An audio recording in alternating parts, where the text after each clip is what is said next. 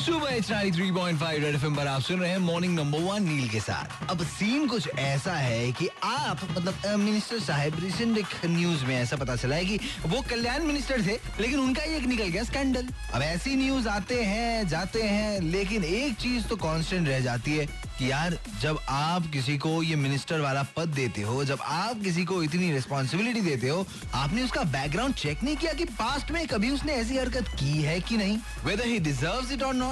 अरे पहले से पता कैसे चलेगा? ये लोग मिनिस्टर कम एक्टर ज्यादा होते हैं।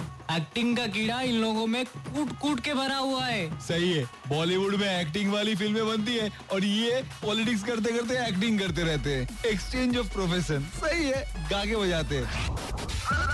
मॉर्निंग नंबर वन पर गाके बजा।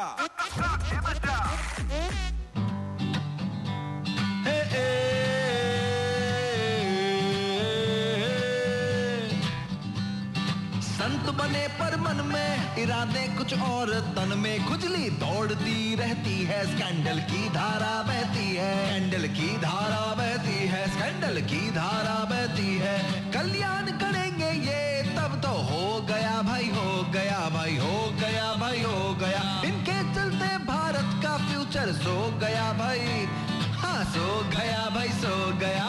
संत बने पर मन में इरादे कुछ और, तन में खुजली दौड़ती रहती है, स्कैंडल की धारा बहती है, भारत का फ्यूचर सो गया भाई, सो गया, सो गया भाई, सो गया।